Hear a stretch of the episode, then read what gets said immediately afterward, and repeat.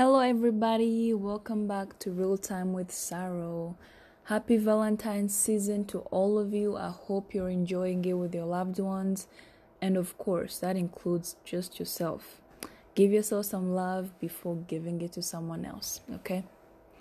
So, in the spirit of Valentine's, well, I didn't actually plan this to be around Valentine's.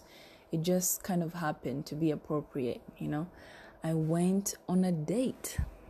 I went on a date with someone who I've kind of been ignoring for quite some time now. Um, but this is a pretty interesting person, and they have a very sharp mind and an awful sense of humor. But and um, I couldn't understand why I never spent more time with them before. You know, they're such great company, and I truly enjoyed myself. Guess who this person was, though? Drumroll, please. It was me. That's right, it was me. I took myself out on a date. Hands down, one of the best things I've done this year.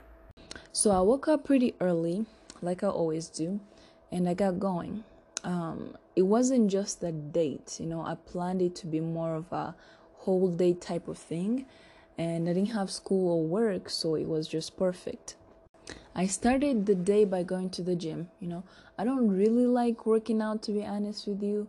At least not the conventional way of working out, like actually going on a treadmill and stuff like that.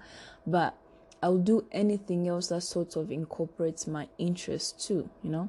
So, like, I would rather help someone with, say, heavy furniture than lift weights, and I would rather take my bike out for a ride around the park than ride a stationary one in the gym. You get the idea. So I'm at the gym. I started with racquetball. Uh, not only do I normally enjoy it, but there's something so therapeutic about hitting a ball against the wall for about three hours. You know, I could never last that long during regular exercises, but I left all my anger and frustrations on that wall and it was a perfect way to start the day. I could have gone probably for more than three hours, but it was a good three hours spent. So after playing racquetball, I jumped in the pool and did a few laps because anything other than working out, right? I do I do really enjoy working out. It's just it just has to be something that I enjoy, like racquetball and swimming and things like that. So after finishing at the gym, I went back home and I started planning my little popsicle stick house. It's like another therapeutic activity that I do. I do enjoy it. I get to be like this little architect, you know, and it brings out my creative side. Um, I love building, I love assembling things from like Legos to pieces of furniture, you know. So if you ever need help with that IKEA bookcase, I got you. So later that day, I take myself out to dinner. This is what I consider the actual date, you know. I went to Denny's. I know it's not really a date date place, but I don't really like the food at Denny's that much. But if you know me, you know the only thing that takes me there is the strawberry cheesecake. It is to die for. It's even better than the Cheesecake Factory, to be honest, I think. Try it if you haven't. But anyways this is not about the cheesecake. So i'm there eating dinner and by the way one of my goals during the day was to use my phone as less as possible okay? I even thought about taking a book to distract me from my phone but that's not really something i would do on a date you know? So but during this i learned that my phone has somewhat become my uh, comfort zone bubble something to hide behind especially in uncomfortable situations. And uh, every time I made eye contact with someone, I'll feel this urge to pull it out and start scrolling aimlessly.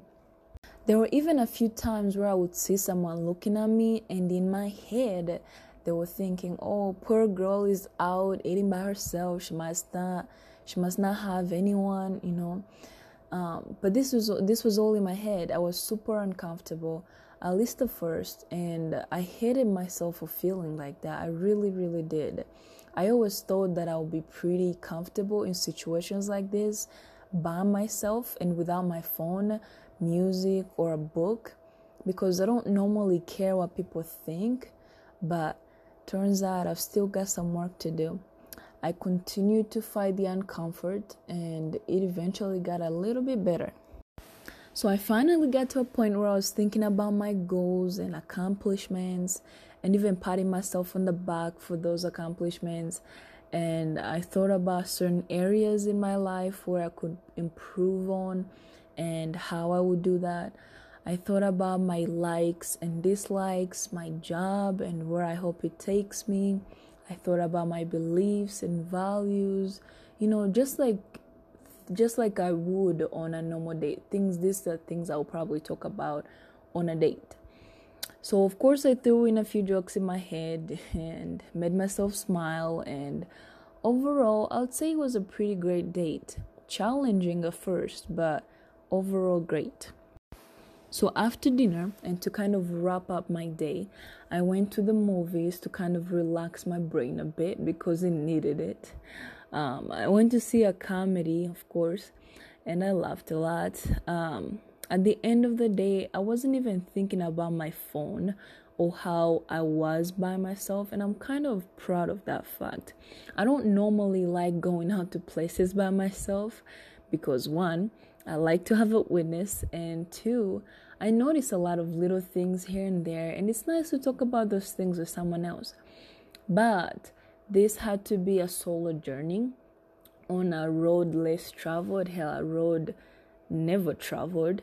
And it was quite an experience. I truly enjoyed my own company. And with that being the main point, I would rate the day a success. I absolutely look forward to a second date. Yay! So, ladies and gentlemen, abakobwa n'abahungu, abawara n'abarenzi, I ask you, do you enjoy your own company? As always, thank you for listening, and I'll see you next time.